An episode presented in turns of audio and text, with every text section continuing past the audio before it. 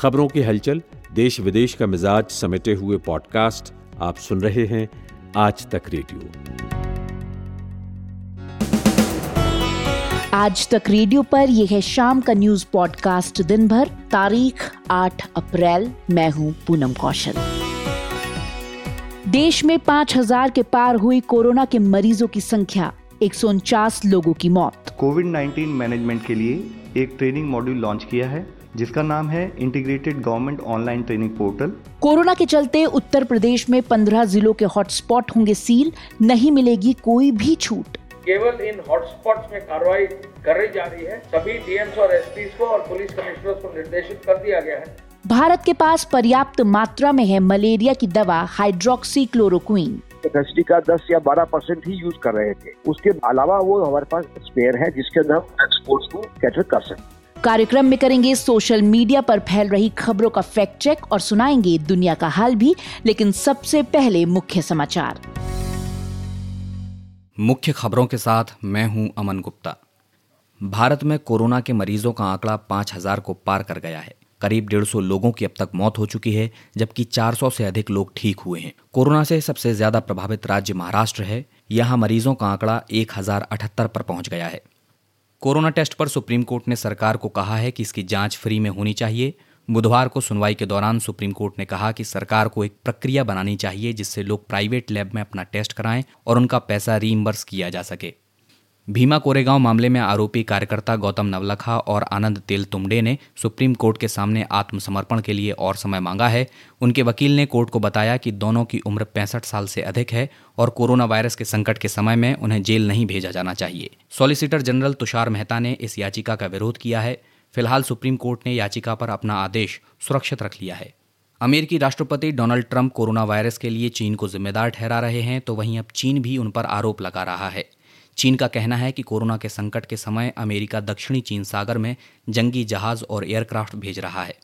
America में पिछले चौबीस घंटे में कोरोना के संक्रमण से एक हजार नौ सौ उनतालीस लोगों की मौत हुई है। अब तक करीब तेरह हजार लोग जान गंवा चुके हैं। उनमें से पाँच हजार से ज्यादा मौतें सिर्फ न्यूयॉर्क सिटी में हुई हैं। मरीजों की लगातार बढ़ती तादाद को देखते हुए यहाँ लॉकडाउन की मियाद उनतीस अप्रैल तक बढ़ा दी गई है। आज तक रेडियो सुनता है सारा जहां।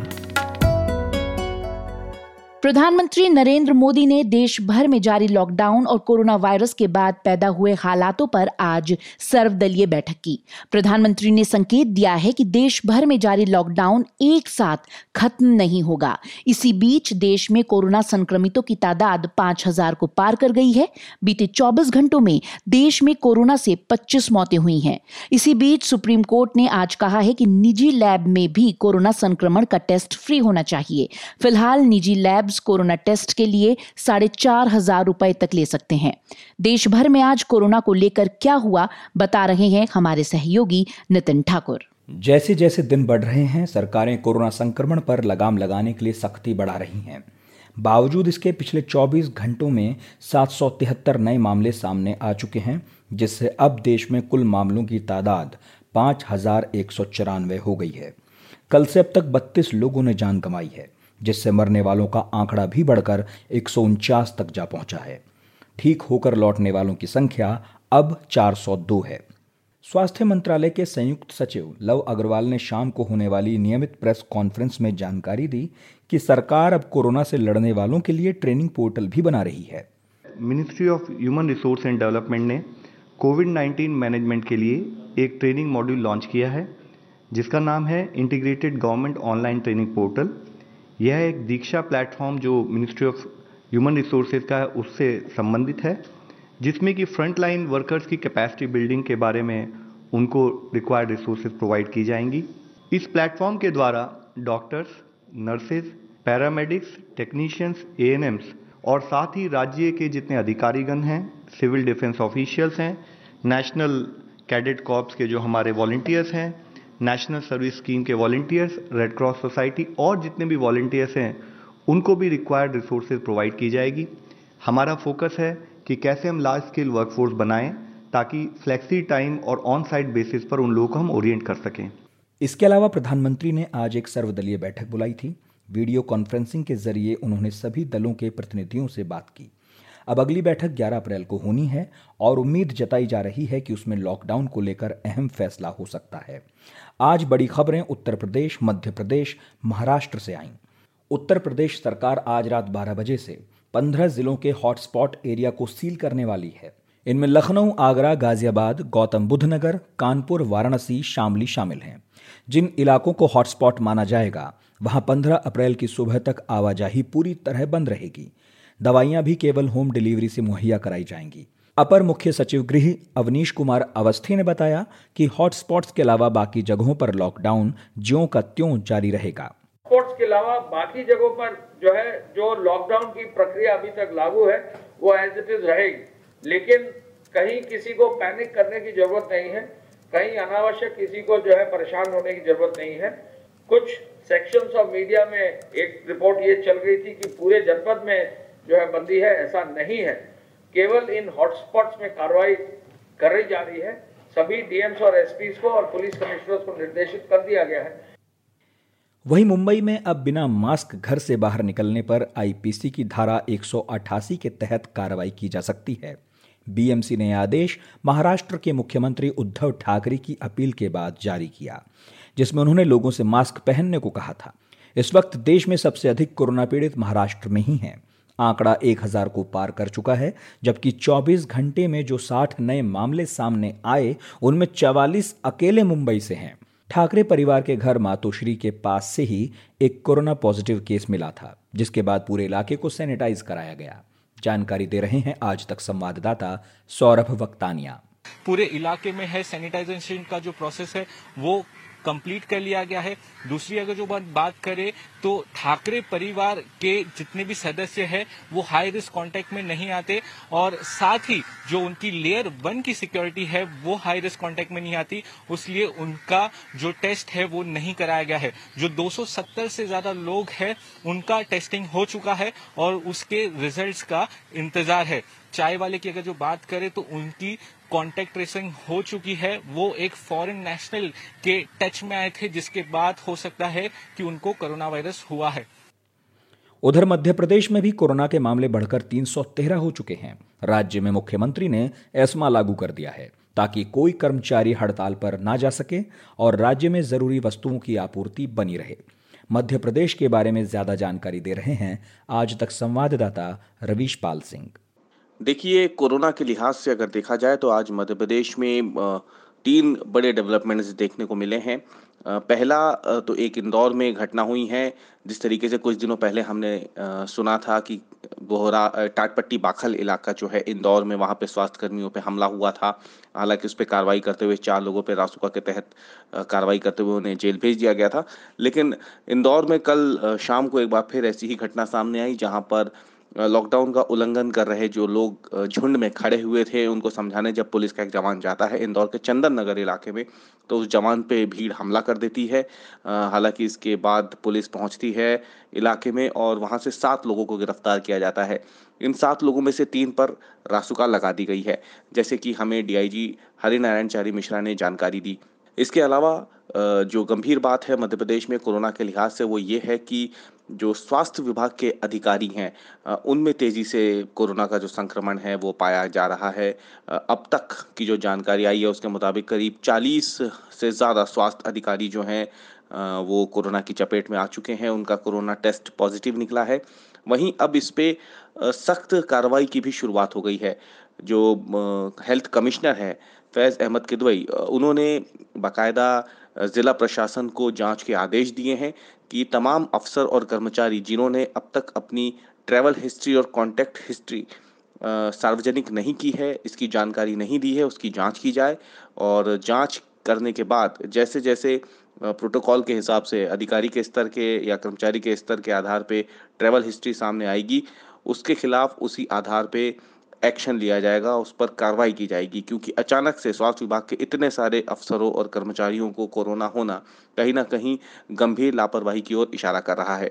तीसरी मध्य प्रदेश से जो बड़ी खबर निकली है वो ये कि देश भर में दिल्ली की तबलीगी जमात से जो लोग निकले हैं वो अलग अलग हिस्सों में गए हैं देश के, और मध्य प्रदेश में भी उनमें से कई जमाती थे जिन्होंने शिरकत की थी दिल्ली की तबलीगी जमात में। उनमें से जितने जमातियों की अब तक पहचान हो चुकी है उन्हें क्वारंटाइन किया गया है। वहीं अब मध्य प्रदेश के मुख्यमंत्री शिवराज सिंह चौहान ने इन्हें चेतावनी दी है। एक ट्वीट करते हुए मुख्यमंत्री शिवराज सिंह चौहान ने कहा है कि अब तक शासन प्रशासन को जितने जमातियों के बारे में जानकारी मिल चुकी है उन्हें क्वारंटाइन कर लिया गया है, लेकिन इसके बावजूद अगर किसी ने अपने आप को छुपा रखा है तो वो जल्द ही अपनी जानकारी प्रशासन को दे दे, अन्यथा उनके खिलाफ कड़ी कार्रवाई की जाएगी। राजधानी दिल्ली में कोरोना के मामले अब पाँच सौ छिहत्तर हो चुके हैं। इनमें ट्रैफिक पुलिस का एक एएसआई भी पॉजिटिव मिला है। सुप्रीम कोर्ट ने भी कोरोना के संबंध में कुछ अहम निर्देश दिए हैं। सरकार को कहा गया है कि कोरोना का टेस्ट फ्री में हो सके, इसके लिए सिस्टम बनाया जाए। जो लोग निजी लैब में जांच कराएं उनके पैसे रिम्बर्स करने की व्यवस्था हो। भारत सरकार के सॉलिसिटर जनरल तुषार मेहता ने सुप्रीम कोर्ट को जानकारी दी कि एक सौ अठारह लैब रोज पंद्रह हज़ार टेस्ट क्षमता के साथ काम कर रही हैं। जल्द ही और सैंतीस लैब्स को टेस्ट कराने की अनुमति दी जाएगी, लेकिन उन्होंने लॉकडाउन खत्म होने की कोई तारीख बताने से इनकार किया। नितिन ठाकुर, आज तक रेडियो। लॉकडाउन से बाहर निकलने की रणनीति क्या होनी चाहिए, पूरा देश इस वक्त इस पर बहस कर रहा है। खबरें हैं कि कई प्रदेशों ने कहा है कि वो चौदह अप्रैल को लॉकडाउन पूरी तरह हटाने के लिए तैयार नहीं हैं और वो ज्यादा प्रभावित इलाकों में लॉकडाउन बनाए रखने पर विचार कर रहे हैं। उत्तर प्रदेश ने भी पंद्रह जिलों के हॉटस्पॉट इलाकों को सील करके संकेत दिए हैं कि अभी पूरी तरह लॉकडाउन नहीं हटाया जा सकता। उपराष्ट्रपति एम वेंकैया नायडू ने कल कहा कि इंसानों की जान अर्थव्यवस्था से ज्यादा कीमती है। कुलदीप मिश्र ने बात की इंडिया टुडे हिंदी के लिए बीजेपी कवर करने वाले सुजीत से और पूछा कि कल इस मसले पर राजनाथ सिंह की अध्यक्षता वाले ग्रुप ऑफ मिनिस्टर्स की बैठक हुई थी, उसमें क्या चर्चा हुई। देखिए, मेरे पास जो जानकारी है और जो मैं अधिकारियों से अनौपचारिक बातचीत कर रहा हूँ या जो जीओएम में जो सोलह मिनिस्टर हैं उनमें से एक दो लोगों से जो हमारी बात हो रही है, उसके अलावा सरकार की तैयारी को देखने के आधार पे एक संकेत जो मुझे लगा, सूत्रों ने भी इसको कंफर्म किया सूत्रों के हवाले से, वो है कि लॉकडाउन बढ़ाने की संभावना नहीं दिख रही है। इसके जगह जीओएम, जैसे कल जीओएम की मीटिंग हुई तो उसमें यह विचार किया गया कि एग्रीकल्चर के क्षेत्र में किसानों को दिक्कत नहीं हो, उनका अनाज जो है बर्बाद ना हो, नई तरीके से फसल की बुआई कर सकें, इसका क्या ऑप्शन हो सकता है। मंदिरों में भीड़ ना इकट्ठा हो, इसके लिए क्या हो सकता है। ट्रक चालकों के लिए क्या हो सकता है। तो ये सब विकल्प तभी विचार किए जाते हैं जबकि लॉकडाउन को बढ़ाना नहीं हो। अगर लॉकडाउन को बढ़ाना होता तो इन पर फिर विचार करने का कोई औचित्य नहीं बनता है। हाँ, इतना जरूर इससे संकेत मिलता है कि एक साथ सभी चीजों ये बैन हटाने की बात नहीं है, तालाबंदी एक अचानक से हटा लेने की बात नहीं है। दूसरी बात है कि हेल्थ मिनिस्ट्री ने परसों एक जारी किया था, अपना एक सुझाव जारी किया था, जो कि कोरोना के मामले में विश्व स्वास्थ्य संगठन के भी प्रोसीजर है लॉकडाउन के, उसके हिसाब से जो बैठता है वो है ज्योग्राफिकल डिस्टेंसिंग। ज्योग्राफिकल डिस्टेंसिंग का मैंने जो मतलब निकल के आता है वो यह है कि एरिया वाइज क्वारंटाइन करना लोगों को। जैसे अब दिलशाद गार्डन, दिल्ली का एग्जाम्पल है, दिलशाद गार्डन है या निजामुद्दीन है या खिचड़ीपुर के कुछ इलाके हैं पूर्वी दिल्ली में, तो इन इलाकों को ज्योग्राफिकल डिस्टेंसिंग के दायरे में लाया जाए। अर्थात यहाँ पर जो लोग रहते हैं वो दूसरे हिस्से में दिल्ली के नहीं जा सकते हैं और दिल्ली के दूसरे हिस्से में रहने वाले इन इलाकों में नहीं जा सकते हैं। तो इसका मतलब है, ज्योग्राफिकल डिस्टेंसिंग का मतलब है कि बाकी दिल्ली तो पूरा खुल गया, लेकिन दिलशाद गार्डन जो प्रभावित इलाके हैं उनको उसमें लॉकडाउन की अवधि को बढ़ा दी जाए, और ये देश भर में है। दूसरी जो इम्पोर्टेंट बात है जो जीओ में डिस्कस हुआ था वो हु, यह हुआ था कि देश में सिर्फ दो सौ चौरासी जिले ऐसे हैं, अर्थात चालीस परसेंट ही क्षेत्र ऐसा है जहाँ पर मरीज पाए गए हैं या क्वारंटाइन की स्थिति जहाँ पर लागू की गई। बाकी डिस्ट्रिक्ट में इस तरह की स्थिति नहीं है। तो ऐसे में पूरे देश में लॉकडाउन को आगे बढ़ाने का औचित्य भी सरकार के पास नहीं है। अर्थात साठ परसेंट क्षेत्र भारत में ऐसे हैं जिनमें लॉकडाउन को अगर आप उसकी जरूरत अभी फिलहाल क्वारंटाइन की जरूरत वहां पर नहीं है। अब जो बेसिक दिक्कत आ रही है वो कह रहे हैं कि अगर हमने खोल दिया इन क्षेत्रों को तो लोग एक दूसरे संपर्क में आएंगे, उसी के लिए ज्योग्राफिकल डिस्टेंसिंग की बात हो जा रही है। जी सुजीत जी, एक सवाल ये भी है कि कई प्रदेश सरकारों ने ये संकेत दिए हैं कि वे लॉकडाउन को पूरी तरह से ख़त्म करने के पक्ष में भी नहीं है, क्योंकि उनके यहाँ स्थिति अभी सुधरी नहीं है खास। कुछ राज्य सरकारों की मांग है, लेकिन कुछ राज्य सरकार इसकी मांग नहीं कर रहे हैं। अब जैसे छत्तीसगढ़ का हम उदाहरण है, छत्तीसगढ़ के मुख्यमंत्री ने प्रधानमंत्री को एक चिट्ठी लिखी जिसमें उन्होंने कहा है कि लॉकडाउन जब खत्म होगा तो हम इंटर स्टेट के लोग जो हैं, दूसरे राज्यों के लोग हैं, उनको हम छत्तीसगढ़ में नहीं आए, इसकी व्यवस्था सुनिश्चित किया जाए। तो इसका मतलब है कि वो अपने राज्य से लॉकडाउन को खत्म करना चाहते हैं, लेकिन उनका एरिया ऑफ कंसर्न है कि दूसरे राज्य के संक्रमित व्यक्ति अगर हमारे राज्य में आते हैं तो वहाँ पर उनको दिक्कत ना हो। तो जो सूत्रों के हवाले से जो हमें अभी खबर मिल रही है वो यही कि लॉकडाउन को आगे बढ़ाने के आ, की मांग राज्य सरकारों की तरफ से भले हो, कुछ राज्य सरकारों की तरफ से, लेकिन केंद्र सरकार इसको लेकर के अभी निर्णय अंतिम रूप से कुछ उन्होंने नहीं किया। लेकिन सरकार का मूड यही, जो सूत्र हमें बता रहे हैं कि लॉकडाउन के बाद ही बढ़ाने की जरूरत नहीं है, क्योंकि तो ऑलरेडी आप इकोनॉमिक क्राइसिस देश में इतना है कि भुखमरी की स्थिति, इसके रिपरकेशन भी होते हैं। आप लॉकडाउन को कितना लंबा खींचेंगे, इसके रिपरके गरीब अनाज की दिक्कत हो जाएगी, लोगों के पास पैसे नहीं है, लोग जो साधारण बीमारी है उसका इलाज कराना हॉस्पिटल नहीं जा रहे हैं, बच्चों की शिक्षा प्रभावित हो रही है, मजदूर जो फंसे हुए हैं वो अपने अपने स्टेट में जाना चाह रहे हैं, तो वहाँ पर विचार हो रहा है और शायद यही हो। हाँ, लगा लॉकडाउन दोबारा बढ़ाने की बात फिलहाल नहीं है, लेकिन हो सकता है कि एक महीने के बाद दोबारा से एक प्रिकॉशनरी लॉकडाउन किया जाए, पाँच दिन हो सकता है, वो सात दिन हो सकता है, इस तरह, ताकि एक बार आपको डिटोरिएशन, क्योंकि जब ट्रेंड शुरू होते हैं तो लास्ट मोमेंट में सात दिन अगर आपने बंद कर दिया तो पूरा कंट्रोल में सिचुएशन आ सकता है। शुक्रिया सुजीत। उत्तर प्रदेश के नोएडा में सेक्टर आठ स्थित झुग्गी बस्ती के एक इलाके में कोरोना कोविड उन्नीस का संक्रमण फैलने की आशंका के चलते करीब दो सौ लोगों को क्वारंटीन किया गया है। स्वास्थ्य विभाग और पुलिस की टीम बीती रात मौके पर पहुंची और इन सभी को जांच के लिए क्वारंटीन सेंटर ले जाया गया। आज तक संवाददाता पुनीत शर्मा भी वहां पर मौजूद थे। कुलदीप मिश्र ने उनसे बात की। मंगलवार की रात को अचानक खबर आई थी कि नोएडा के सेक्टर आठ की झुग्गी इलाके में बहुत ज़्यादा पुलिस फोर्स पहुंची है, मेडिकल की टीम पहुंची है, जिन्होंने बाकायदा पीपी सूट्स पहने हुए हैं, और वहां पर झुग्गी में रहने वाले तमाम लोगों को निकाला जा रहा है। और ये कहा जा रहा था कि कोई शख्स इनके कांटेक्ट वाला था जिसको कोरोना पुष्टि हुई है, और जिसके बाद एहतियात के तौर पर वहां पर मेडिकल और स्वास्थ्य टीम पहुंची है।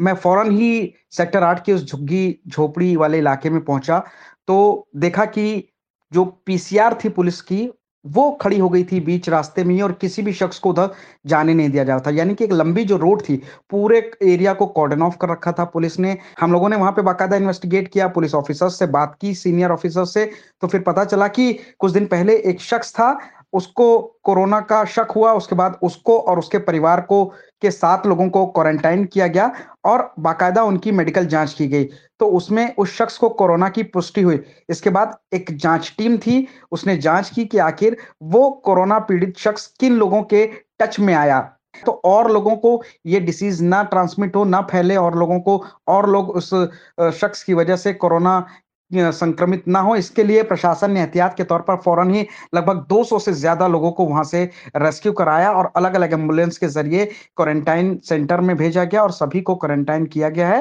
प्रशासन ने साफ तौर पर ट्वीट भी किया था और जानकारी दी थी कि ये सब एहतियात के लिए किया गया है, क्योंकि उन्हीं के बीच का एक शख्स था जिसको कोरोना की पुष्टि की गई है। साथ ही अभी भी ये जांच की जा रही है कि क्या और लोग तो नहीं थे जो उस शख्स के टच में आए थे। और अगर बात की जाए उत्तर प्रदेश में, तो नोएडा एक ऐसा जिला है जहां पर कोरोना के सबसे ज्यादा संक्रमित लोग हैं। साठ तक ये आंकड़ा लगभग पहुंच चुका है और और लोगों की भी जांच रिपोर्ट आनी बाकी है, तो प्रशासन काफी ज्यादा एहतियात बरत रहा है। आखिरी सवाल पुनीत की। समाचार एजेंसी है ए एन आई, उन्होंने एक ट्वीट किया था कि इसमें तबलीगी जमात का कोई कनेक्शन है, लेकिन ये खबर गलत पाई गई बाद में। समाचार एजेंसी ने ट्वीट किया था कि तबलीगी जमात का इस पूरे मामले में सेक्टर आठ नोएडा की झुग्गी झोपड़ी से कोई कनेक्शन हो सकता है, कि कुछ लोग जो थे तबलीगी जमात के उनके संपर्क में भी आए थे, लेकिन प्रशासन ने साफ तौर पर मना किया है। डी सी पी ने बाकायदा ट्वीट करके कहा है कि तबलीगी जमात से उस शख्स का कोई लेना देना नहीं है, ना ही ऐसा कुछ कनेक्शन इन लोगों के बीच में पाया गया है। प्रशासन ने साफ तौर पर कहा है कि एक शख्स को कोरोना हुआ और वो सेक्टर आठ के जिन जिन लोगों के संपर्क में आया था उन सभी को एहतियात के तौर पर वहां से हटा करके क्वारंटीन सेंटर में भेजा गया, जहां उनकी जांच की जाएगी। शुक्रिया पुनीत शर्मा। मलेरिया के इलाज में काम आने वाली दवा हाइड्रोक्सी क्लोरोक्विन की मांग अचानक पूरी दुनिया में बढ़ गई है। अमेरिकी राष्ट्रपति डोनाल्ड ट्रंप ने भारत से विशेष तौर पर इस दवा को मांगा है। हालांकि विश्व स्वास्थ्य संगठन ने कहा है कि इस दवा के कोरोना के इलाज में प्रभावी होने के ठोस प्रमाण अभी नहीं मिले हैं। भारत में इस दवा की स्थिति अभी क्या है और हम ये दवा कितनी मात्रा में बना सकते हैं, यही समझने के लिए अब से कुछ देर पहले मैंने बात की आई डी एम ए के एग्जीक्यूटिव डायरेक्टर अशोक मदान से और सबसे पहले यही पूछा कि ये दवा आखिर है क्या। ये दवा आज तक जो यूज हो रहा था एज एन, इसको हम एंटी मलेरियल में यूज कर रहे थे। इसको हम स्किन कंडीशन होती है ल्यूपिस के नाम से, उसमें यूज करते थे और रिमेटाइड आर्थराइटिस में इसका यूज हो रहा था। जी सर, मलेरिया की दवा बनाने में भारत की अभी स्थिति क्या है और हम कितनी दवा बना सकते हैं और भारत के घरेलू जरूरत क्या है? इसका जो हमारे पास कैपेसिटी एज ऑन डेट है, हमारी तीन बड़ी कंपनियां हैं, जाइडस कैडिला, इपका और बंगलम ड्रग्स, ये तीनों इसका ए पी आई बनाती हैं। और इसमें जो इपका और जाइडस हैं वो इसमें टोटली इंडिपेंडेंट हैं और इनको उसके रॉ मटेरियल नहीं चाहिए। वो अपने में पूरी तरह सक्षम है इस मॉलिक्यूल को बनाने के लिए।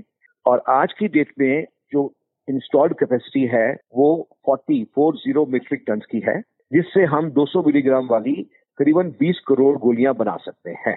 बीस करोड़ का मतलब है इक्वल टू दो सौ मिलियन टैबलेट्स। जी सर, ये दवा हम किन किन देशों को बेचते हैं और क्या अभी हमारी ये सिचुएशन है कि हम बाकी देशों को भी ये दवा भेज सकें? देखिए, इसमें ऐसा है, क्यों हमारा पास्ट रिक्वायरमेंट रहा है वो करीबन चौबीस मिलियन टैबलेट्स का रहा है पर ईयर का, करीबन चौबीस पच्चीस हजार एशिया। तो अगर आप देखें जो हमारी बनाने की क्षमता है वो करीबन दो सौ मिलियन टैबलेट की, और हमारी जो कंजम्पशन रही या जो रिक्वायरमेंट रही इन तीन इंडिकेशंस के लिए वो करीबन चौबीस मिलियन की रही। तो इसका मतलब यह है कि करीबन हम अपनी कैपेसिटी का दस या बारह परसेंट ही यूज कर रहे थे। उसके अलावा वो हमारे पास स्पेयर है जिसके अंदर हम एक्सपोर्ट्स को कैटर कर सकते हैं। जी सर, मैं यही जानना चाह रही थी कि क्या अमेरिका को दवा बेचने का जो डिसीजन है वो भारतीय बाजार पर इसका असर होगा, क्योंकि ऐसा भी कहा जा रहा है कि भारतीय मेडिकल स्टोर पर ये दवा अब मिल नहीं रही है। देखो, तो भारतीय स्टोर से दवा नहीं मिल रही है उसका एक कारण है कि ये दवा बहुत ज्यादा जो जैसे बोलते हैं ना फास्ट मूविंग आइटम वो नहीं थी। ये सिर्फ मलेरिया में यूज होती थी या फिर आर्थराइटिस रुबेटाइड में यूज करते थे या फिर ल्यूपस के, तो उस कंडीशन में इसका यूज बहुत कम था और जो विक्रेता की स्टॉकिंग थी इसकी बहुत कम थी, ज्यादा नहीं रखते थे। और जैसे ही हमारा अनाउंसमेंट हुआ बाय हमारे आई सी एम आर कि इस गोली को हम इस परिप्रेक्ष्य में भी यूज कर सकते हैं, तो एकदम एक डिमांड में सर्ज आया और लोगों ने वो गोली लेके प्रबली रख ली कि वक्त पे काम आएगी। सर, लोगों को आप क्या सलाह देना चाहेंगे, क्योंकि लोगों में थोड़ा है कि इस मेडिसिन को अपने घर में रख लें या फिर वो बिना किसी के? ये तो हमारी सबसे यही विनती रहेगी कि जैसे आई सी एम आर ने रिकमेंड किया है, this is meant for the prophylaxis. ये हम लोगों के लिए नहीं है, ये केवल हमारे उन वर्कर्स के लिए है जो हमारे मेडिकल फ्रेटर्निटी के हैं, जो फ्रंट लाइन पे काम कर रहे हैं। ये उनके लिए है कि प्रोफिलैक्सिस वो लोग डोज लेंगे, या जो पेशेंट्स होंगे उनके साथ जो अटेंडेंट्स होंगे उन लोगों के लिए ये रहेगा। तो हमारी सबसे यही एक आवेदन रहेगा कि इसको बिना मतलब के इस्तेमाल मत करें, डॉक्टर की राय लें और उसके अनुसार चलें। इसका रिकमेंडेशन ऐसे नहीं है कि बचने के लिए नहीं है, ये सिर्फ उस फ्रंटलाइन वर्कर्स के लिए है। बिकॉज देखिए, हर दवाई के कुछ साइड इफेक्ट्स भी होते हैं। अगर आप कोई भी चीज बिना किसी की एडवाइस के, बिना किसी के डिस्कस किए लेंगे तो वो आपको नुकसान भी कर सकती है। तो आपको इसमें डॉक्टर की सलाह जरूर लेनी चाहिए और जैसे आपके डॉक्टर कहें उसके अनुसार चलें। शुक्रिया अशोक मदान। और अब दुनिया का हाल। दुनिया भर में अब साढ़े चौदह लाख के करीब कोरोना संक्रमित हैं और मरने वालों का आंकड़ा अस्सी हजार को पार कर गया है। स्पेन में लगातार दूसरे दिन मरने वालों की संख्या में इजाफा हुआ है। वहीं जर्मनी में संक्रमितों की तादाद एक लाख को पार कर गई है। ब्रितानी प्रधानमंत्री बोरिस जॉनसन तीसरे दिन अस्पताल में हैं और उनकी हालात फिलहाल स्थिर है। और वहीं छिहत्तर दिन के लॉकडाउन और कोरोना से ढाई हजार मौतों के बाद चीन का वुहान शहर अब आज से फिर बाहर की दुनिया से जुड़ रहा है। मजदूर काम पर निकले हैं, विमान, रेल, बस सेवाएं शुरू हो गई हैं। तो क्या अब वुहान में जीवन सामान्य हो चला है? जानिए परवेज आलम की इस रिपोर्ट में। चीन के हुबे प्रांत का शहर वुहान पूरी दुनिया में इस तरह जाना जाता है कि पिछले साल दिसंबर में वहीं से कोरोना वायरस कोविड नाइन्टीन के मरीजों की खबरें आनी शुरू हो गई थीं। जनवरी तक दुनिया यही समझती रही कि ये केवल चीन की समस्या है और आज ये वायरस चीन की सीमाएं तोड़ता हुआ दुनिया के दो सौ से भी ज़्यादा देशों में फैल गया है। अब वुहान से खबर है कि वहाँ हालात धीरे धीरे सामान्य हो रहे हैं, लेकिन अधिकारी पूरी तरह सतर्क हैं। शब्द सामान्य की परिभाषा भी बदल गई है। वुहान से बाहर के लिए ट्रेनें चलनी शुरू हो गई हैं। केवल स्वस्थ नागरिकों को घरों से बाहर निकलने की इजाज़त दी गई है। उनके मोबाइल फ़ोन पर एक हरे रंग का क्यू आर कोड आया है, जिसे स्कैन करने पर नागरिक की पूरी सूचना मिल जाती है। इस कोड से ये भी निर्धारित कर दिया जाता है कि वो कहाँ से आया है और कहाँ कहाँ गया है। छिहत्तर दिन के बाद वुहान की सीमाएं खुली हैं। लोग आशावादी हैं, लेकिन बेहद डरे हुए कि कहीं फिर से कोरोना ना दबोच ले। एक करोड़ से ज़्यादा आबादी वाले वुहान शहर में तेईस जनवरी के बाद से कर्फ्यू जैसी हालत थी। जिन्हें हरे रंग का पास मिल गया है, वो फ्लाइट, ट्रेन और बस लेकर यात्रा कर सकते हैं। वुहान से दो सौ फ्लाइट्स बाहर जाएंगी। वुहान रेलवे का अनुमान है कि आज तकरीबन पचपन हज़ार मुसाफिर अपनी मंजिल की तरफ कदम बढ़ाएंगे। इनमें लगभग चालीस प्रतिशत पर्ल रिवर डेल्टा के इलाके की तरफ रुख करेंगे, क्योंकि यहीं इनकी फैक्ट्रियां और नौकरियां हैं। फैक्ट्रियां और अधिकारी भी तैयार हैं, विशेष प्रबंधों के साथ। ज़्यादातर कर्मचारी फैक्ट्रियों में ही रहेंगे, वहीं उनके खाने पीने का इंतज़ाम होगा। चीनी प्रसारक सीसीटीवी के मुताबिक तीन अप्रैल से तकरीबन ग्यारह सौ बड़ी फैक्ट्रियों को एक बार फिर से खोल दिया गया है। वुहान शहर में ही पचास हज़ार लोग कोरोना वायरस से संक्रमित हुए थे। ढाई हज़ार लोगों की कोरोना की वजह से मौतें हुई थीं।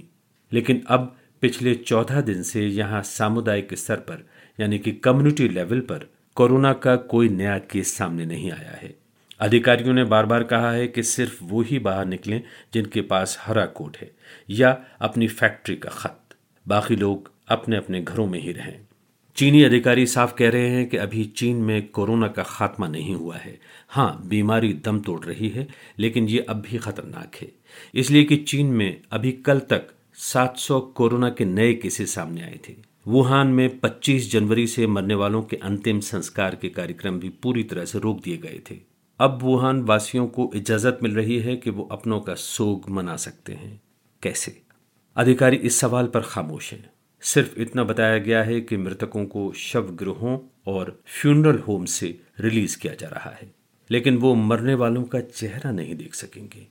उन्हें अंतिम संस्कार के बाद केवल राख ही मिल सकेगी, फिर वो जैसे चाहें अपनों को याद कर लें।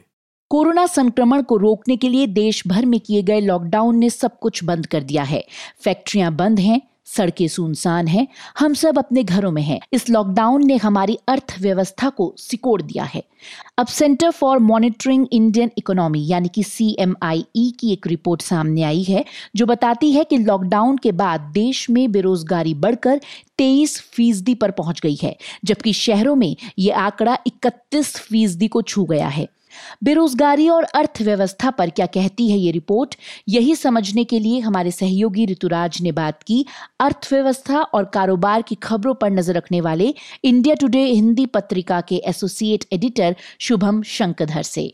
सी एम आई का जो नया नंबर आया है बेरोजगारी का, वो बहुत ही चौंकाने वाला और बहुत ही ज्यादा चिंता में डालने वाला है। नए नंबर के हिसाब से जो बेरोजगारी की दर है वो दरअसल तेईस फीसदी से ज्यादा की है। तेईस फीसदी से ज्यादा लोग बेरोजगारी हैं और इसका जो सबसे बड़ा कारण है वो ये है कि जो अभी हाल में लॉकडाउन के बाद तमाम इंडस्ट्रीज में जिस तरह से हमने देखा कि तेजी से बहुत सारे लोगों ने पलायन किया, आंतरिक पलायन हुआ, जिसकी वजह से बहुत सारे असंगठित क्षेत्र के जो कामगार हैं उनके पास काम करने को नौकरी का जो उनका जरिया था, जो उनका रोजगार का जरिया था, वो छिना, जिसकी वजह से ये नंबर आया है।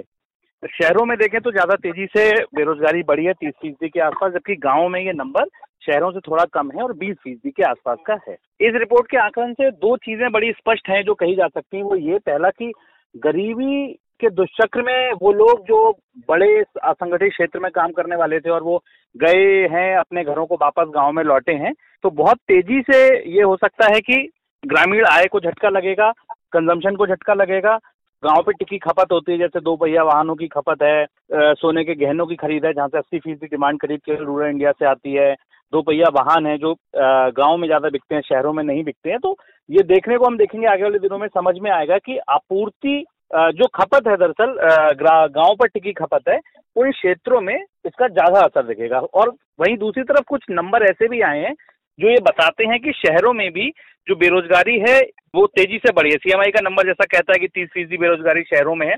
शहरों में भी बेरोजगारी बढ़ने का जो सबसे बड़ा कारण है वो ये है कि जो हाल फिलहाल के लॉकडाउन में जो फैक्ट्रीज बंद हुई हैं और उसके बाद बहुत बड़ा आंतरिक पलायन हुआ है, करीब नब्बे फीसदी लोग अपने देश में असंगठित क्षेत्र से जुड़े हुए हैं। उनकी नौकरी जाने से ये संकट कहीं ना कहीं गाँव के साथ साथ शहरों में भी बढ़ गया है। शुक्रिया शुभम शंकरधर। जब भारत सरकार ने पच्चीस मार्च को लॉकडाउन की घोषणा की तो समाज के सबसे आखिरी पायदान पर खड़े मजदूरों के सामने पेट भरने का संकट खड़ा हो गया। प्रवासी मजदूर आनन फानन में अपना सामान समेटकर बड़े शहरों से अपने घरों की ओर निकल पड़े। हमने रुला देने वाली तस्वीरें देखी। लॉकडाउन का सबसे गहरा असर इन्हीं मजदूरों और रोज काम करने वालों पर पड़ा। उन्हें भूख की समस्या से जूझना पड़ रहा है। हालांकि सरकार ने कई जगहों पर इनके खाने और ठहरने की व्यवस्था तो की है, लेकिन अब भी कई लोग इसकी पहुंच से दूर हैं। किन किन समस्याओं से जूझ रहे हैं ये लोग, पूछा हमारे सहयोगी ऋतुराज ने आईआईएम अहमदाबाद में डेवलपमेंट इकोनॉमिक्स की प्रोफेसर ऋतिका खेरा से। देखिए, बहुत सारे मजदूर अलग अलग तरह का पलायन करके बाहर जाके कमाई करते हैं। बहुत तो ऐसे लोग हैं जो हमने देखा भी अभी, जो शहरों में आते हैं और जैसे ही उन्हें पता चला कि इक्कीस दिन तक बंद रहेगा, वो तुरंत गांव की तरफ इसलिए निकले क्योंकि वो रोज कमाने वाले ऐसे लोग हैं और रोज कमा के शाम को खाते हैं। तो इक्कीस दिन अगर नहीं कमाएंगे तो कैसे खाएंगे, उसकी फिक्र उनको होने लग गई, इसलिए वो शहर से बाहर निकलने की कोशिश कर रहे थे। बहुत ऐसे लोग हैं जिनका गाँव इतना दूर है कि वो नहीं भी निकल पाए। उनकी कंपनी वालों ने शायद उन्हें रहने की जगह जरूर व्यवस्था कर दी हो, लेकिन उनके खुद के खाने पीने के भी बहुत तकलीफ हो रही है। हमारे जो साथी हैं उन सबको काफी फोने आ रही हैं कि आप कुछ ना कुछ बंदोबस्त करवाइए कि हमें या तो गांव वापस पहुंचवाएं या कम से कम यहाँ पे खाने की व्यवस्था हो। ऐसी जगह पे वो है जहाँ उनको पानी भी खरीद के लेना पड़ रहा है, और जब खाने के लिए ही पैसा ना हो तो पानी के लिए भी उनके लिए बहुत दिक्कत है। एक बार ये भी है जो बहुत सामने मीडिया में नहीं आया, जो गांव में ही मजदूर हैं जो दूसरे जगह गांव जाकर गेहूं की फसल की कटाई के लिए जाया करते थे, और अभी गेहूं की फसल की कटाई का समय है, उसमें वो थोड़ा बहुत कमाते भी थे, लेकिन इससे भी ज्यादा जरूरी था कि साल के दो चार महीने का अनाज भी वो कमा के लेके आते थे। तो उन लोगों के लिए एक अलग तरह की समस्या होगी। इन सब के लिए मेरे हिसाब से केंद्र सरकार को जो उनके पास जो उनका बफर स्टॉक है दो बाईस मिलियन टन, उससे तीन गुना ज्यादा आज सरकार गेहूं और चावल लेकर बैठी हुई है, लेकिन राज्य सरकारों को अगर वो रिलीज कर दे इसका बहुत छोटा हिस्सा भी, तो ये जो सारी भूख की समस्या हो रही है लोगों के लिए वो काफी हद तक सुलझ सकती है। जो एक अनाउंसमेंट किया था कि दुगना राशन दिया जाएगा, वो केवल उनके लिए है जो गांव में है और जिनका पहले से राशन कार्ड बना हुआ है। वैसी संख्या सिर्फ दो तिहाई है, एक तिहाई हमारी जनसंख्या ऐसी है जिनका राशन कार्ड नहीं है, और उनके लिए अभी तुरंत राहत की बहुत सख्त जरूरत है। खासकर अनाज जो सरकार के पास है वो उनको मुहैया आराम से करवा भी सकती है, लेकिन इसका अभी तक कोई अनाउंसमेंट नहीं हो पाया है।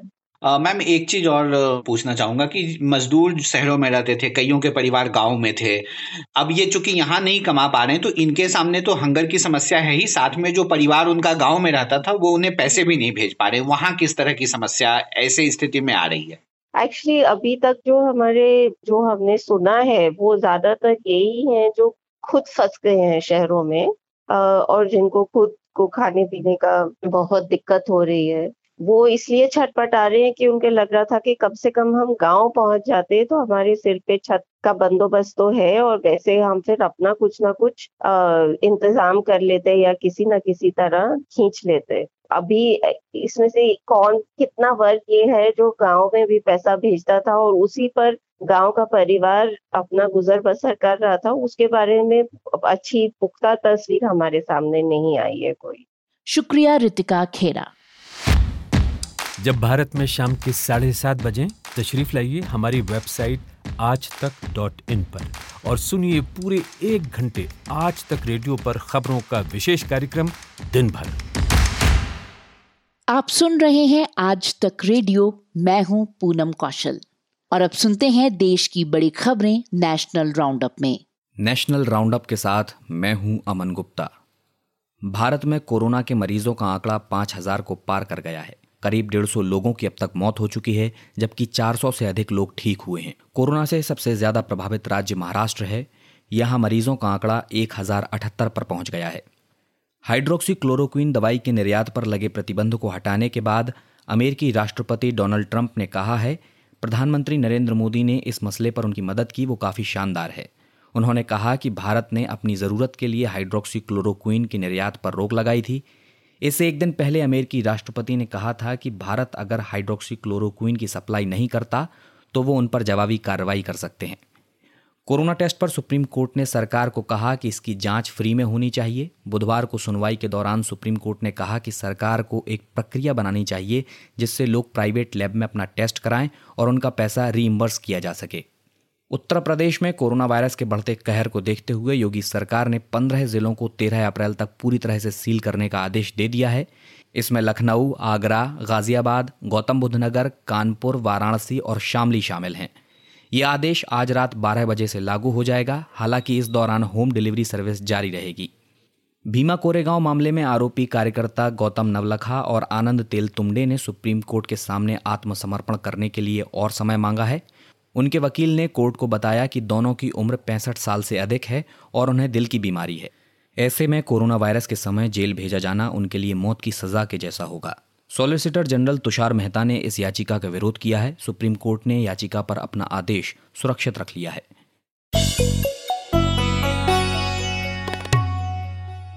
आज सप्ताह का दूसरा कारोबारी दिन था।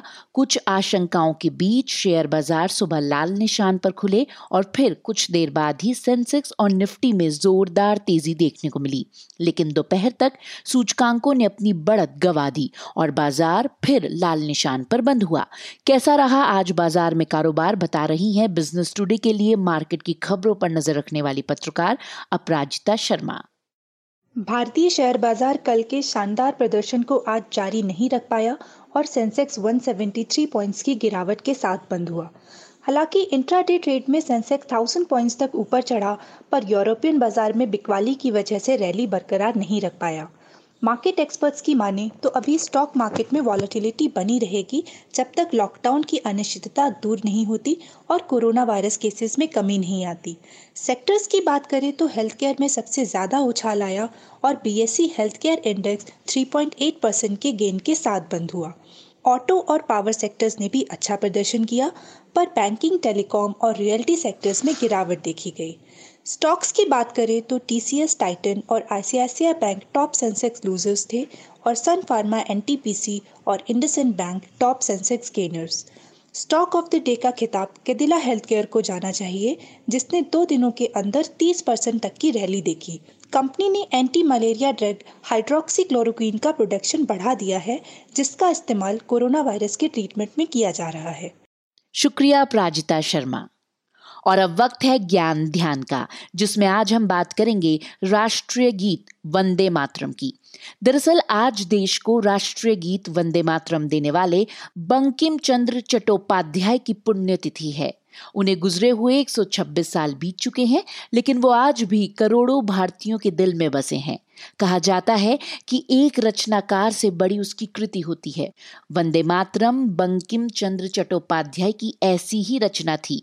इस गीत के सफर को याद कर रहे हैं नितिन ठाकुर। ज्ञान ध्यान।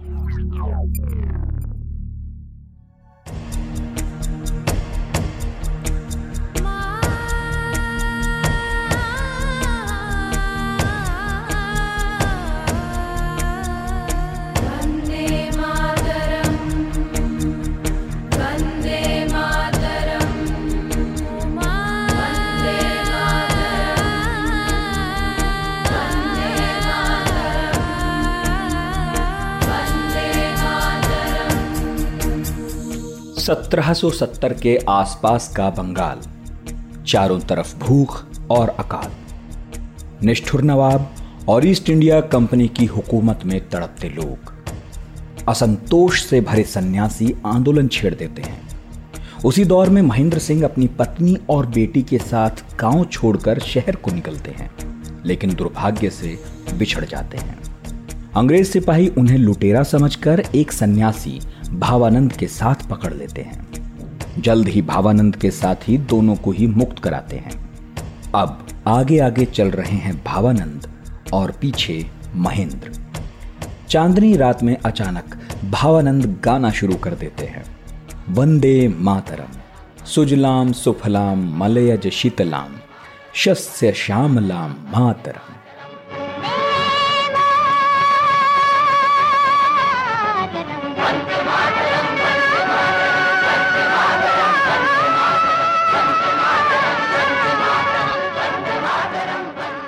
कुछ इस तरह भारत से पहली बार परिचय हुआ था वंदे मातरम गीत का। किस्सा लिखा था बंकिम चंद्र चट्टोपाध्याय ने, किताब थी आनंद मठ, विधा उपन्यास, प्रकाशन का साल अठारह सौ इक्यासी। लेकिन बंकिम चंद्र इस गीत को करीब दस साल पहले लिख चुके थे। उन्होंने एक दशक बाद अपने राजनीतिक उपन्यास में इसका उपयोग किया। तब कोई कहां जानता था कि जिस गीत में बंकिम चंद्र बांग्ला राष्ट्रवाद पिरो रहे हैं, बीस साल बाद वो राष्ट्रीय स्वाधीनता संग्राम का तराना बनने वाला है।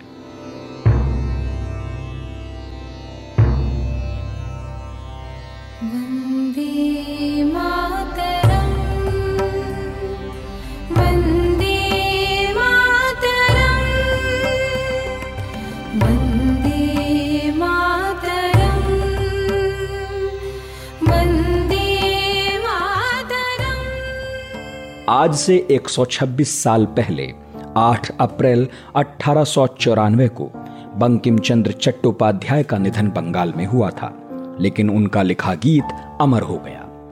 अरविंद घोष ने तो सिर्फ इस गीत को लिख डालने के लिए ही बंकिम चंद्र को राष्ट्रवाद का ऋषि बता दिया था। अरविंद घोष हों या खुदीराम बोस या फिर प्रद्योत भट्टाचार्य, बंगाल के क्रांतिकारियों ने अदालत के कटघरों से लेकर फांसी के तख्तों तक अपनी बात शुरू या खत्म वंदे मातरम के उद्घोष से ही की।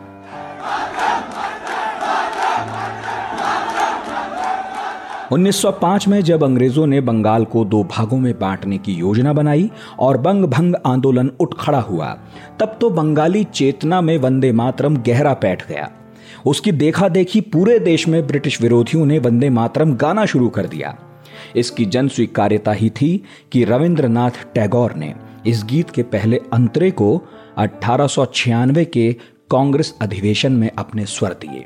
ये बात उन्होंने खुद उन्नीस सौ सैंतीस में पंडित नेहरू को खत लिखकर बताई। उस वक्त मुस्लिम लीग वंदे मातरम पर आपत्ति कर रही थी और नेहरू चाहते थे कि इस मुद्दे पर टैगोर अपने विचार उन्हें बताएं। देश आजाद होने के बाद वंदे मातरम को राष्ट्रगीत का दर्जा भी मिला। उन्नीस सौ बावन में आनंद मठ नाम से फिल्म आई, जिसमें हेमंत कुमार और लता मंगेशकर ने वंदे मातरम गीत गाया। इसके बाद यह गीत और भी लोकप्रिय हुआ। इसे कंपोज भी हेमंत कुमार ने ही किया था। वंदे, वंदे मातरम, वंदे मातरम, वंदे मातरम, वंदे मातरम। लता मंगेशकर से तो आज तक हर मंच पर इस गीत को गाने की गुजारिश की जाती है और वो गाती भी हैं।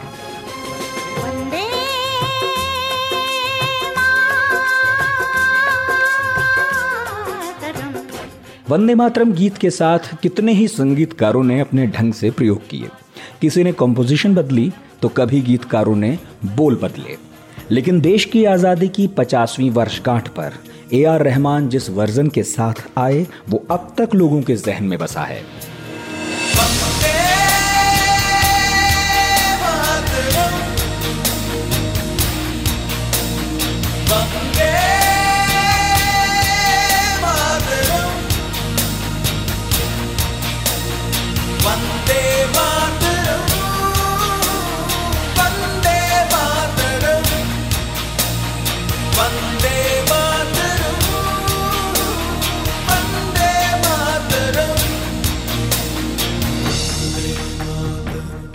वंदे मातरम हर राजनीतिक खींचतान और विमर्श के बावजूद देश के सबसे लोकप्रिय गीतों में आज भी शामिल है। इसकी मकबूलियत का एक सबूत तो यही है कि कितने बरस बीत गए मगर गीत संगीत की दुनिया का इससे मुंहभंग नहीं होता। किसी भी देश के मुक्ति आंदोलन में कुछ नारों और गीतों का अपना महत्व होता है। बंकिम चंद्र चट्टोपाध्याय की साहित्यिक कृति ने इस मामले में खुद को एक सदी पहले ही राष्ट्रीय महत्व का साबित कर दिया। नितिन ठाकुर, आज तक रेडियो।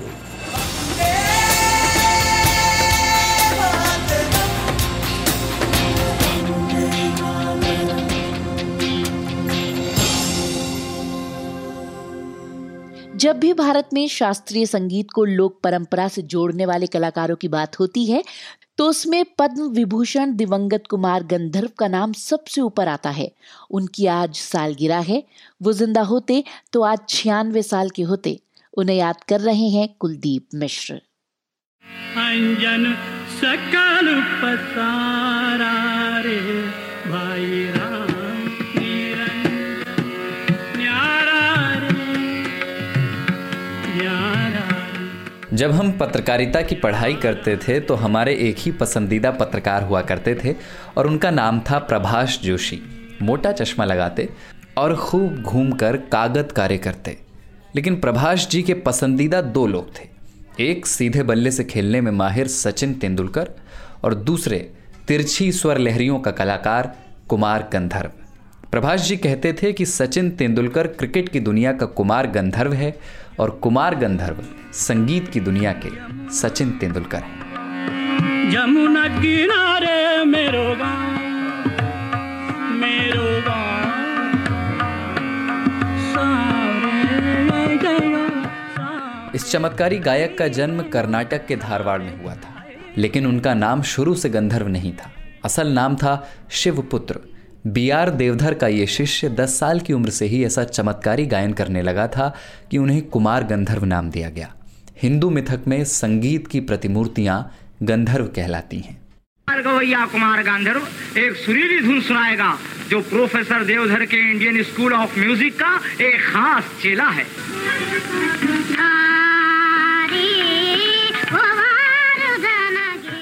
राष्ट्रीय पुरस्कार से सम्मानित बॉलीवुड के मशहूर गीतकार और गायक स्वानंद किरकिरे और उनके परिवार को कुमार गंधर्व का सानिध्य मिला था।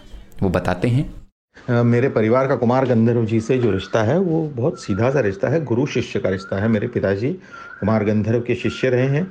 मेरी माता जी भी कुमार गंधर्व जी की पत्नी वसुंधरा कुमकली जी की शिष्या रही है और उसके बाद कुमार जी की भी शिष्या रही है। कुमार गंधर्व का कद भारतीय संगीत में इतना बड़ा है कि जो शायद ही कोई छू पाएगा। कुमार गंधर्व एक चाइल्ड प्रोडिजी थे। आठ साल की उम्र से वो बड़े बड़े गायकों का, का गाना हु बहू गा दिया करते थे। यहाँ तक कि उनके छोटी उम्र से ही प्रोग्राम्स भी लगते थे। और अब्दुल करीम खान साहब का साहब का गाना या ओंकार नाथ ठाकुर साहब का गाना, ऐसे बड़े बड़े गायक गवैयों का गाना वो बहुत ही जस का तस गाते थे, इतना कि उन गवैयों को खुद को भी अचंभित हो जाता था कि अरे ये कैसे गा देता है। छोटी सी उम्र से उनके शोज हो रहे थे। वो एक व्यावसायिक संगीतकार बने, लेकिन कुमार गंधर्व के पिताजी ने उनको उनको उस सब से निकाला और एक गुरु के पास सीखने भेजा और उन्होंने कहा कि अगर ये इसी तरह प्रोग्राम करता रहा तो मेरा बच्चा बिगड़ जाएगा। और वहाँ से कुमार गंधर्व ने भारतीय संगीत का सोचने और समझने वाला संगीतकार कुमार गंधर्व है। वो संगीतकार भी है और दार्शनिक भी है।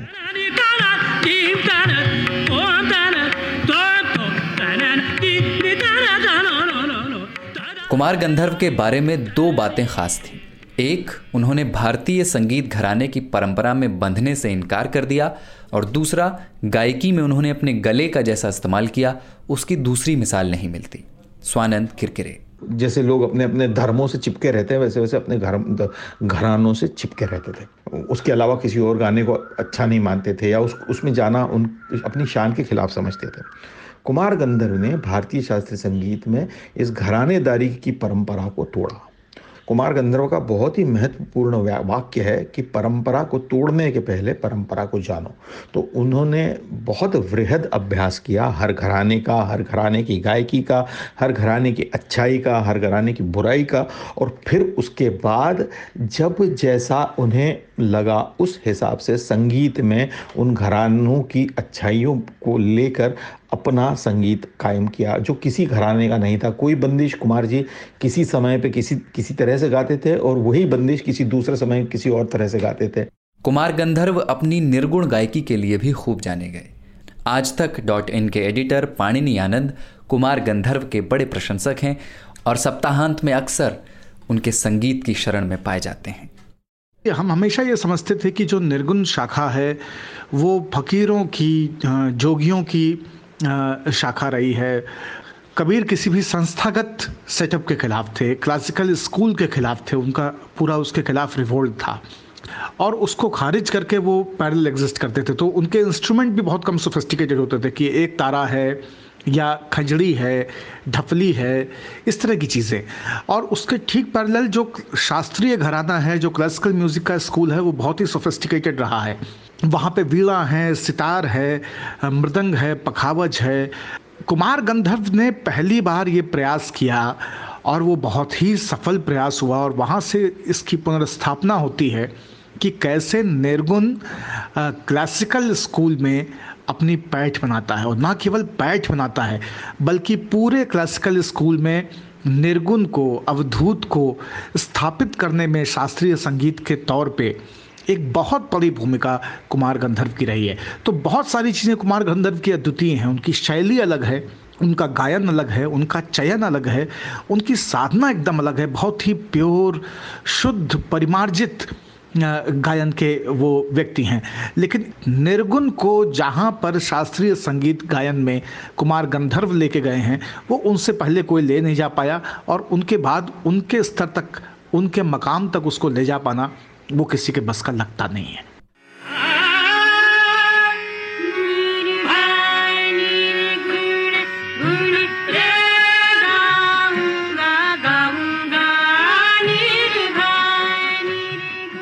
उम्र के तीसरे दशक की शुरुआत में कुमार गंधर्व भारतीय संगीत के चमकते हुए सितारे बन चुके थे, लेकिन फिर किस्मत ने पलटी खाई और टीबी की बीमारी ने उन्हें जकड़ लिया। छः साल तक कुमार गंधर्व खराब सेहत से जूझते रहे, लेकिन उस वक्त में भी उन्होंने एक नया रंग खोज निकाला। स्वानंद किरकिरे बताते हैं। और जिस वक्त उनको तपेदिक था उस वक्त में वो देवास में थे, उनकी पत्नी भानुमति कोमकाली जी के साथ में। और उस वक्त पे उन्होंने, जब चूँकि गा नहीं सकते थे, लेकिन उन्होंने गीतों का अभ्यास बंद नहीं किया और उन्होंने मालवा की लोक धुनें, मालवा जो प्रदेश है मध्य प्रदेश का, वहाँ पे इसकी लोक गायकी को को ढूंढा, ढूंढ निकाला और उन लोक गायकी में भारतीय रागों का कहाँ कहाँ उगम स्थान मिलता है क्या, गंगोत्री मिलती है क्या, इस बात की उन्होंने वृहद शोध कार्य किया। लेकिन कुमार गंधर्व सिर्फ थियोरेटिशियन नहीं थे। कुमार गंधर्व जितने बड़े थियोरेटिशियन थे उतने बड़े प्रैक्टिशियन भी थे। तो उस शोध कार्य को उन्होंने अपने गले से, अपने संगीत से इजहार भी किया।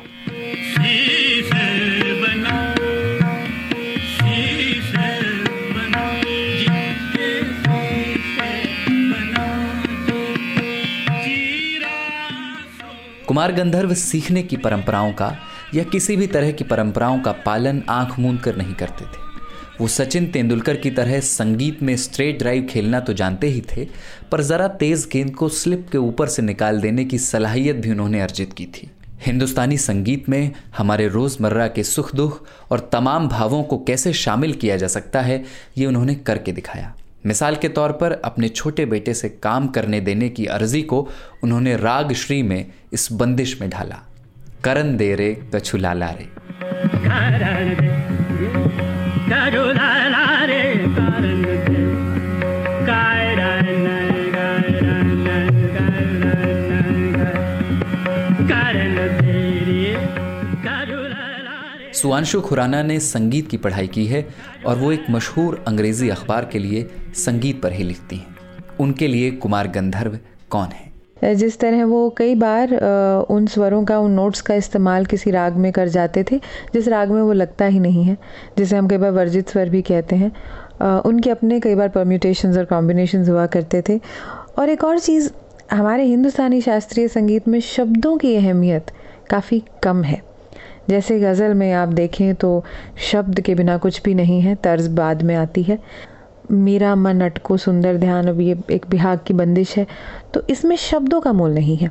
मुर्की, खटके, आवाज़ की मॉड्यूलेशन, माइक्रोटोन्स या श्रुतियाँ, इनको काफ़ी महत्व दिया जाता है। पर कुमार गंधर्व ने शब्दों पर भी काफ़ी फोकस किया और अपने भजन ये ध्यान में रखते हुए कंपोज किए कि उनके शब्दों का अर्थ क्या है। सुनता है गुरु ज्ञानी ज्ञानी ज्ञानी। कुमार गंधर्व ने कबीर को खूब गाया है और इस पर एक किताब लिखी गई है, सिंगिंग एम्प्टीनेस। लेखिका लिंडा हेस ने इसमें लिखा है कि उन्हें कुमार गंधर्व की पत्नी ने एक वीडियो दिखाया था जिसमें एक नई प्रस्तुति से पहले कुमार गंधर्व कह रहे थे कि संगीत का मतलब तोते की तरह दोहराव करना नहीं है, एक ही तरह से गाकर आप कुछ सीखते नहीं हैं, इसलिए जब भी मैं कोई बंदिश गाता हूँ तो भले ही उसे पहले कितनी भी बार गा चुका हूँ, उस वक्त मुझे उसे एक नया जन्म देना होता है। मैंने ये बंदिश आठ साल की उम्र में सीखी थी, लेकिन अब इसका पुनर्जन्म होगा।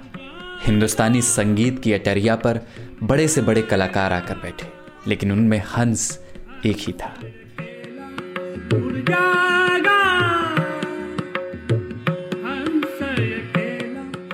कुलदीप मिश्र, आज तक रेडियो।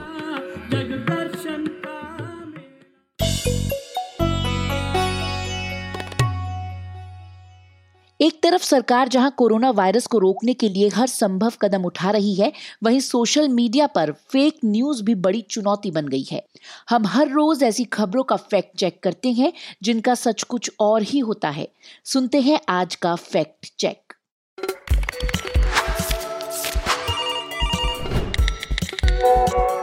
Fact check. नमस्कार, मैं हूं Balkrishna, editor fact check India Today group. जब से लगातार लोग ये खबर पढ़ रहे हैं कि किस तरह से तबलीगी जमात के कुछ लोग जो कि कोरोना वायरस से पीड़ित थे, जो कि कोरोना वायरस से संक्रमित थे, उन्होंने पुलिस का, प्रशासन का कहना नहीं माना और उसके बाद देश के अलग अलग हिस्सों में चले गए और उसके बाद तमाम नए लोगों के लिए संक्रमण का कारण बने। ये खबर लगातार मीडिया में आ रही है और लगातार स्वास्थ्य मंत्रालय से लेकर सरकार भी ये कह रही है कि अगर तबलीगी जमात के लोगों ने जिम्मेदारी दिखाई होती, समय पर सरकार की, पुलिस की सलाह मानी होती, तो भारत की स्थिति अब काफ़ी बेहतर होती और शायद हमने कोरोना वायरस पर काबू पाने में कुछ सफलता हासिल कर ली होती। लेकिन इस सब के बावजूद इस वक्त सोशल मीडिया पर अगर आप देखें तो तमाम ऐसे वीडियो चल रहे हैं, तमाम ऐसे वीडियो लोग शेयर कर रहे हैं जिसमें सच्चाई नहीं है और ऐसा लगता है कि लोग तबलीगी जमात को लेकर जो नाराज़गी है लोगों के मन में, उसकी वजह से लोग तमाम ऐसे पुराने नए पुराने तमाम तरह के वीडियोस को सांप्रदायिक रंग देकर वीडियो वायरल कर रहे हैं और इस तरह से अपना गुस्सा निकाल रहे हैं, जो कि शायद सही नहीं है। ऐसा ही एक वीडियो इस वक्त पिछले एक दो दिनों से मीडिया में काफ़ी चल रहा है, सोशल मीडिया पर शेयर हो रहा है। ये वीडियो अगर आप देखें तो काफ़ी विचलित करने वाला है। इसमें दिखता है कि एक नंगा शख्स जिसके शरीर पर कोई कपड़ा नहीं है, वो एक ऐसी बिल्डिंग में घुसा हुआ है जहाँ पर कि एक हॉल जैसा दिखता है और ये सिर से मार मार कर तमाम जो दरवाज़ों पर शीशे लगे हैं, शीशे के दरवाज़ों पर सिर मार रहा है, उसको तोड़ रहा है और कई शीशे के दरवाजे टूटते हैं। ये आदमी खुद जख्मी हो जाता है, लहूलुहान हो जाता है। ऐसा दिखता है कि कुछ लोग जो कि पहनावे से मुस्लिम लगते हैं उसको रोकने की कोशिश कर रहे हैं, लेकिन ये आदमी शीशे के दरवाजे पर अपने सिर मार रहा है, खुद भी लहूलुहान हो चुका है और करीब दो मिनट से ज़्यादा का जो वीडियो शेयर हो रहा है उसमें ये दिखता है कि आखिरकार वो आदमी को कुछ लोग मिलकर रोकते हैं, कुछ दूसरे लोग लाठियों से उसकी पिटाई करते हैं और लहूलुहान इस आदमी को आखिरकार पकड़ करके एक किनारे रखा जाता है और उसके बाद कोई आदमी पुलिस को बुलाने की भी बात कर रहा है। इस वीडियो को बहुत से लोग शेयर कर रहे हैं और इसमें यह कहा जा रहा है कि ये तबलीगी जमात का एक आदमी है जिसको कि संक्रमण होने की वजह से, कोरोना वायरस इन्फेक्शन होने की वजह से इसको क्वारंटाइन में रखा गया था, जिसने वहाँ पर अश्लीलता की, जिसने वहाँ पर मारपीट की और यह हंगामा मचा दिया। इस वीडियो को लोग बहुत शेयर कर रहे हैं। हमने जब इस वीडियो को देखा कि क्या वाकई ऐसा है, क्योंकि किसी जगह से यहाँ पर हिंदुस्तान में किसी जगह से इस तरह की कोई खबर हमें मिली नहीं। जब हमने इस वीडियो को ध्यान से देखा तो कुछ कुछ जगहों पर आपको उर्दू में लिखी हुई कुछ चीज़ें दिखती हैं और एक जगह पर ऐसा सुनाई पड़ता है कि एक आदमी इस वीडियो में कह रहा है कि इसने इस जगह पर नापाकी कर दी, यानी इस जगह को अपवित्र कर दिया।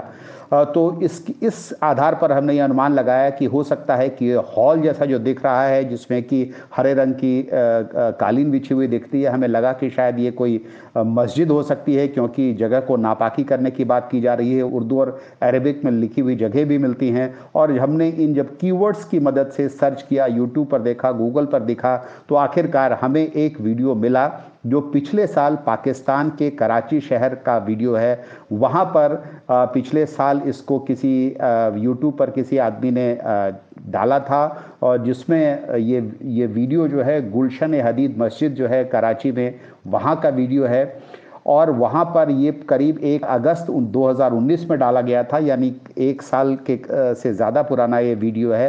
तो पाकिस्तान के इस वीडियो को नए संदर्भ में, नए मतलब के साथ एक सांप्रदायिक भावना फैलाने के लिए लोग शेयर कर रहे हैं, जो कि ठीक बात नहीं है। पाकिस्तान का ये वीडियो है, इस वीडियो का हिंदुस्तान से कोई लेना देना नहीं है। और इसके बारे में अगर ये कहा जा रहा है कि क्वारंटाइन से भागा हुआ ये तबलीगी जमात का आदमी है, तो इसमें कोई सच्चाई नहीं है। इसी तरह के कुछ और वीडियोस सर्कुलेट हो रहे हैं। एक और वीडियो आपने ज़रूर देखा होगा जिसमें आपने देखा होगा कि एक मुस्लिम जो है वो फल वाला, वो अपने जो फल रख रहा है, संतरे रख रहा है, उसमें थूक लगा रहा है, उंगलियों से निकाल कर थूक लगा रहा है। ये वीडियो भी काफ़ी चर्चित हुआ है, काफ़ी लोगों ने इसको शेयर किया है और उस वीडियो के बारे में सच्चाई ये पता चली, ये जो दिख रहा है ये वीडियो ये वाकई सही है। ये बहुत पुराना भी नहीं है, लेकिन फरवरी के महीने का है और इसके मामले में पुलिस ने उसको अरेस्ट भी किया था। और उस आदमी को कोरोना वायरस पीड़ित हुआ ऐसा ऐसी कोई सूचना नहीं है, लेकिन उसके घर वालों ने, जब पुलिस ने उसको पकड़ा तो उसके घर वालों ने ये कहा कि वो उसकी दिमागी हालत ठीक नहीं है, उस व्यक्ति की जो ये फल बेच रहा था, और आदतन वो अपनी उंगलियों पर थूक लगाता रहता है। और उसके बाद पुलिस ने उसके खिलाफ मुकदमा भी दर्ज किया था। लेकिन इस वीडियो को भी लोग खूब शेयर कर रहे हैं। और अब सुनते हैं दुनिया की बड़ी खबरें इंटरनेशनल राउंडअप में। इंटरनेशनल राउंडअप के साथ मैं हूं अमन गुप्ता। अमेरिका में पिछले चौबीस घंटे में कोरोना के संक्रमण से एक हजार नौ सौ उनतालीस लोगों की मौत हुई है। अब तक करीब तेरह हजार लोगों की यहां जान जा चुकी है। इनमें से पांच हजार से ज्यादा मौतें सिर्फ न्यूयॉर्क सिटी में हुई हैं। मरीजों की लगातार बढ़ती तादाद को देखते हुए यहां लॉकडाउन की मियाद उनतीस अप्रैल तक बढ़ा दी गई है। अमेरिकी राष्ट्रपति डोनाल्ड ट्रंप ने विश्व स्वास्थ्य संगठन यानी डब्ल्यू एच ओ पर चीन पर ज्यादा ध्यान देने का आरोप लगाया है। साथ ही राष्ट्रपति ट्रंप ने कहा कि वे डब्ल्यू एच ओ की फंडिंग रोकने जा रहे हैं। अमेरिकी राष्ट्रपति डोनाल्ड ट्रंप कोरोना वायरस के लिए चीन को जिम्मेदार ठहरा रहे हैं, तो वहीं अब चीन की ओर से भी आरोप लगाए जा रहे हैं। चीन का कहना है कि कोरोना के संकट के समय अमेरिका दक्षिणी चीन सागर में जंगी जहाज और एयरक्राफ्ट भेज रहा है। चीन में कोरोना वायरस के संक्रमण से चौबीस घंटे में कोई मौत नहीं हुई है। इसके साथ ही छिहत्तर दिन बाद वुहान में भी लगा लॉकडाउन हटा दिया गया। चीन में सिर्फ वुहान ही बचा था जहां लॉकडाउन जारी था। विश्व स्वास्थ्य संगठन ने कहा है कि उत्तर कोरिया कोरोना का टेस्ट करवा रहा है, लेकिन अभी तक यहां कोई मामला नहीं मिला है। समाचार एजेंसी रॉयटर्स ने डब्ल्यू एच ओ के प्रतिनिधि एडविन सल्वाडोर के हवाले से बताया कि उत्तर कोरिया में दो अप्रैल तक सात सौ नौ लोगों का कोरोना का टेस्ट हुआ। पाँच सौ नौ लोग क्वारंटीन में हैं। फिलहाल संक्रमण का कोई मामला नहीं है। भारत और नेपाल की लंबी सीमा खुली हुई है, लिहाजा भारतीय जांच एजेंसियां और नेपाल पुलिस भी सतर्क है।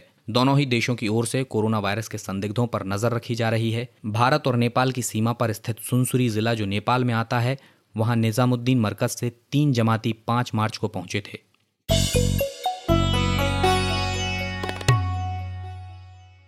और अब आज का खेल समाचार।